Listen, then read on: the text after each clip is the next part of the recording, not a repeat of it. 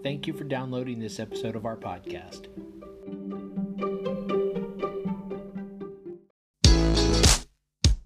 Hi, and welcome to the podcast for Solomon Staircase Masonic Lodge number 357, where we talk about all things related with Freemasonry, including Hermetic teachings, philosophy, reason, spirituality, and much more. We're located in Buena Park, Southern California. Tune in as we continue to update our podcast with informative talks and articles for Masons worldwide and those who would like to inquire within.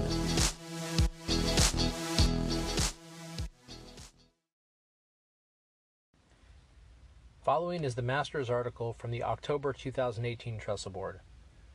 Freemasonry Defined. Freemasonry is a society where its members volunteer to join.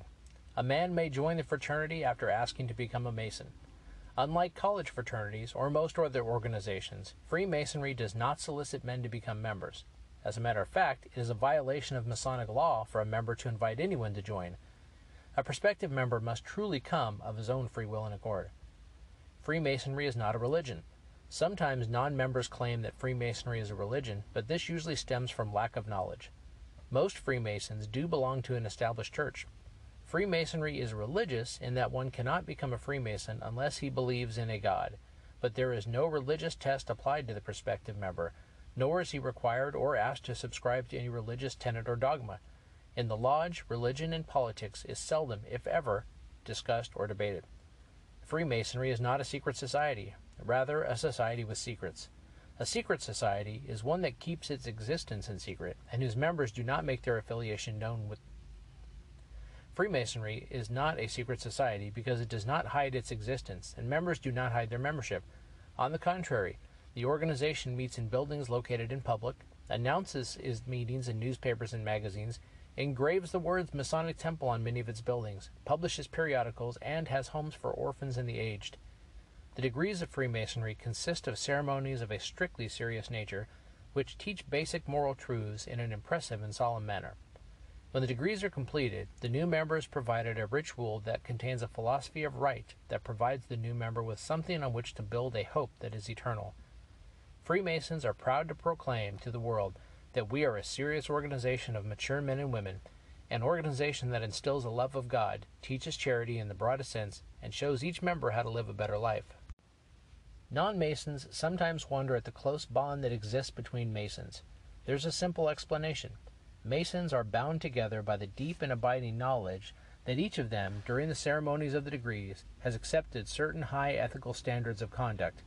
These standards ensure a bond of faith and confidence. Thousands of books have been published on the subject of Freemasonry. Freemasonry is one of the great organizations of the world and a steadying influence in a faltering civilization. One only needs to turn on the TV or read the latest news to know that there is much discontent around the world. We cannot repair the world with one attempt, but by improving ourselves first, we can set the example that's needed to help others. We must understand our inner work to be able to assist others and soothe their misfortunes. Masons do not hold the public to such high standards of perfection, nor do Masons criticize mistakes of others as if we don't make any ourselves. To the contrary, all those intentions are what we expect from ourselves.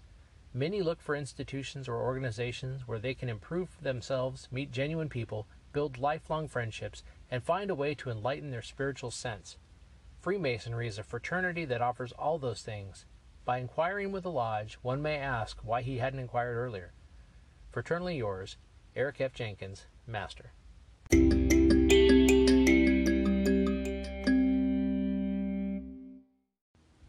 From the West, Brotherly Love and Social Media. Greetings, ladies and brethren. I turned on the TV tonight, switched over to Roku, then onto Netflix, to see one of the top trending shows is a series called Inside the Freemasons. I thought I might start checking it out, and within the first few minutes they mentioned brotherly love, relief, and truth as the three principal tenets of Freemasonry. That got me to thinking, and so I propose to try and get you thinking as well. We learn in the first degree lecture a little bit about brotherly love. We are taught to regard the whole human species as one family, the high and the low, the rich and the poor, who, as created by one almighty parent and inhabitants of the same planet, are to aid, support, and protect each other. But what else does this mean to you?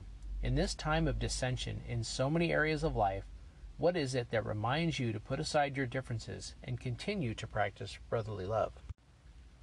Social media has become so much a part of our lives now, and I see brethren that are so kind, respectful, and honorable within the lodge, but spouting hate and encouraging divisiveness through their venom-filled posts on social media.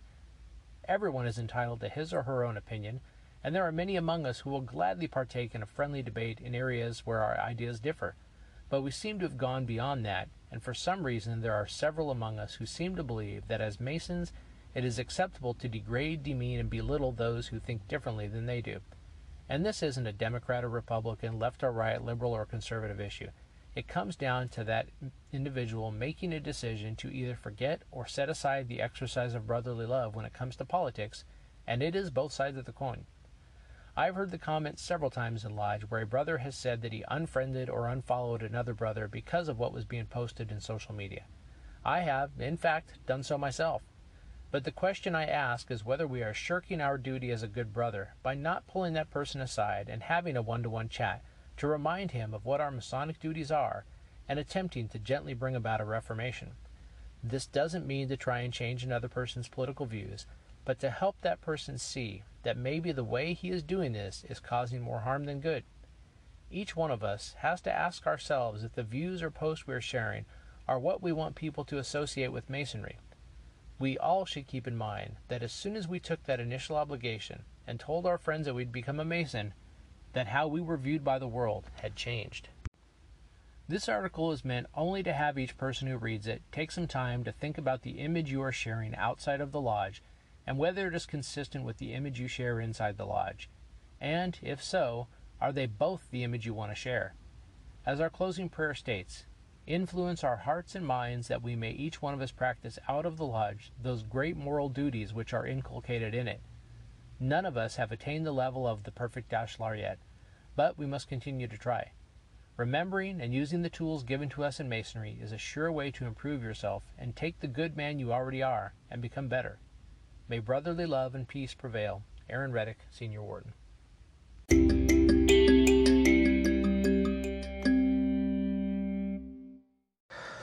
Following is the Junior Warden's article from the October 2018 Trestle Board. From the South. Masonic edifice. Most single-story homes have a concrete foundation slab of 2,500 psi or pounds per square inch. Two-story homes or multi-story apartment complexes have increased concrete slabs of 3,500 psi or more, and the footings are wider and deeper. You need not be an architect to realize the balance of what's taking place. In order to erect a structure at a certain height, it needs to have a foundation which can withstand the pressures and lateral loads of the overall stress. In other words, a building can only stand as tall as its foundation is strong. Again, read and think of what was just said. A building can only stand as tall as its foundation is strong. In Lodge, we have referred to ourselves as a Masonic edifice, and while you may think of that as a clever metaphor, think deeper upon it and reread the above mentioned. You are fortunate to have access to teachings which span hundreds and possibly thousands of years. That's awesome, to say the least. What will you do with this information? How can you benefit from it? How can you take this knowledge and turn it into wisdom? And if you don't think there's a difference between knowledge and wisdom, that should be your starting point of education. Not only do you have access to this information, but it is something so profound, with magnitudes of great proportions, that it can unlock inner doors of your soul to make you great, to give you the tools to answer and discover life's paradox and all things which have complexed your mind through life. If you think this process is as simple as just committing to its work, yes, it is. You may think, if this transmutation is so simple, how come others haven't acquired it before you? A few things. You have knocked, and the doors of Freemasonry have been opened unto you. Not many can say that. Now that you're here, what will you do? With the appetite comes the meal. Will you feast or just stare at the plate? Don't ever think you're incapable of acquiring this wisdom. The only limits and bounds before you are the ones you create. Secondly, I would remind you that acquiring this wisdom is as easy as 1 + 1 and ABCs. You were once young, and you couldn't read or solve math. You learned it and have used it for your benefit ever since.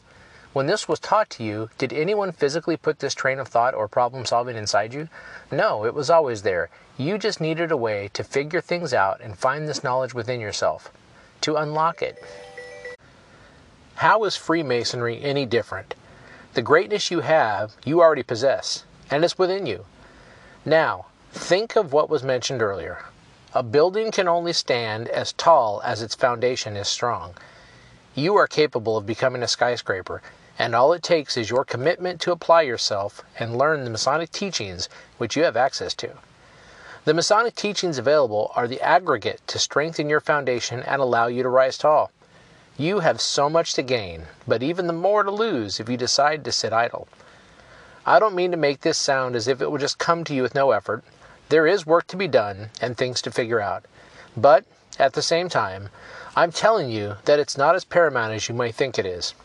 If you want to advance as a Mason, you will find doors open to you, and the heights of being great to inspire others is limitless.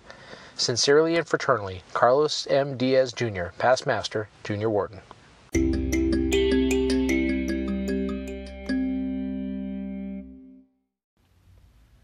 "50 Years of Fellowship."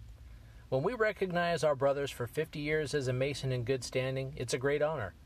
On September 13th, we had a special evening for Brother Russ Marshall. The evening began with a dinner for Russ with his family in attendance, including his son, daughter, and grandkids. The inspector read Russ's impressive bio, and the ceremony concluded with everyone congratulating him and taking pictures. Russ looks forward to joining the lodge again and returning for future events and degrees. For those who met Russ for the first time, it was a pleasure. He's a brother, but also a man with class.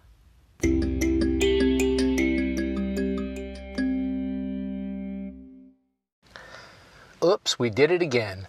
For the third time in 4 years, Solomon Staircase has won Best Social Media. These awards for communications recognize the lodge with the most influence online in the state of California. As you know, we constantly share lodge events and fellowship on our social media accounts. This has also generated online buzz. As a result, we've had many inquiries with our lodge for information about Freemasonry. Oh yeah, we also won Best Trestle Board Design. You know, this thing you're reading? Our design cannot be ignored. The content in our trestle board has captured the attention of many. Not only the content is attractive, but also how it's presented. Our trestle board includes information regarding other Blue Lodges, upcoming events, and Grand Lodge events as well.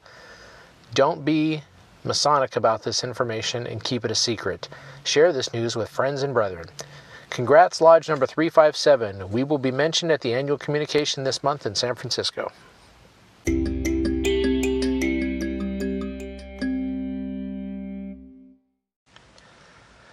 Antiquity of Sacred Geometry and All That Surrounds It. In speculating about symbols, especially Masonic symbols, we are naturally led to think of geometric figures. Mindful of the frequently asserted claim that modern speculative Freemasonry is the inheritor of the secret tradition, or learning of the ancient priesthoods, who thereby exercised the decisive power of knowledge over their rulers and kings, we assume that these symbols were created or discovered by the learned men of the priestly class. While that is undoubtedly true of many of the more complex and theoretical figures developed by ancient geometricians, a little more speculation should lead us to the realization that the most ancient, the most primitive geometrical symbols used by Homo sapiens were discovered and developed by ordinary men for very practical reasons. Without knowing it, the earliest scientific investigators were the original speculative Masons, who curiously traced nature to her innermost recesses, and thereby initiated the art of geometry, the one most revered by Freemasons.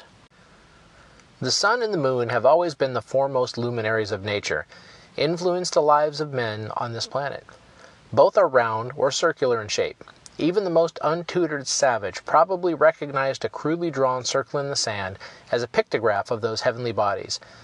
But since the moon changed its shape regularly each month, it could be differentiated from the sun by representing it as a crescent, a shape in which it appeared much more frequently than it did as a circle. The circle, therefore, became a universal symbol of the sun, because it was always round when it could be observed, and because it was obviously the one great heavenly body which brought life-giving light and warmth for the growing seasons. It became the first great object of wonder, cosmic fear, and adoration. In other words, it was man's first god, and the symbol of the sun, the circle, became the representation to denote the divinity that shapes our ends. But when the organization of human societies, even in their simplest state, made possible the survival of some of the physically weaker and elderly members of such groups, a leisure class came into existence, which had time to observe natural phenomena more closely, to investigate the immutable laws of nature, to speculate. One of the earliest observed phenomena of the sun was probably its gradual change of position on the horizon at its rising and its setting, but not until this change of position was studied and noted with something akin to exactness, the scientific method, did primitive man derive some useful knowledge from his observations. Among the oldest relic of man's initial science, the observation of the sun, are crude markings on stone which depict the arc of a circle formed by points of the rising or setting of the sun between the summer and winter solstices. Such an ancient monument as that at Stonehenge, England, is a highly refined and sophisticated representation of such solar observations. It's comparatively modern. Probably one of their first achievements was to predict the summer and winter solstices. Undoubtedly, they made those days significant and sacred. They became a priestly class with their secret knowledge and established the earliest religious festivals, which Masons still observe as St. John's days.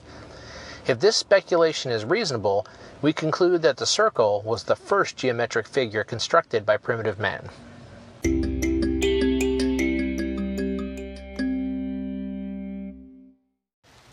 Promotions and podcast. In case you haven't heard or seen, Solomon Staircase is now on YouTube. Along with our existing social media accounts, we are looking for new ways to reach out to the public. By having new promotional videos, we can discuss and talk about Freemasonry in a way that breaks the ice and lets the public inquire about our fraternity. Our intent is to show how our members are average men who have the same curiosity as the public and joined by simply asking. We don't differ much from others, aside from the enlightenment we seek. At the same time, we can explain what enlightenment is within our fraternity. This will be an outlet to broadcast videos of our lodge conduct. We can even go live with roundtable topics, which brings us to our next venture, podcast. We're familiar with podcasts, and these are simple ways for members and non-members to listen to articles about our lodge and Freemasonry in general. With so many articles published on our sites and through Trestle Board, this would be a way to publish them in an audible format. If you would like to learn more about add to this development, please join us. We're open to new ideas.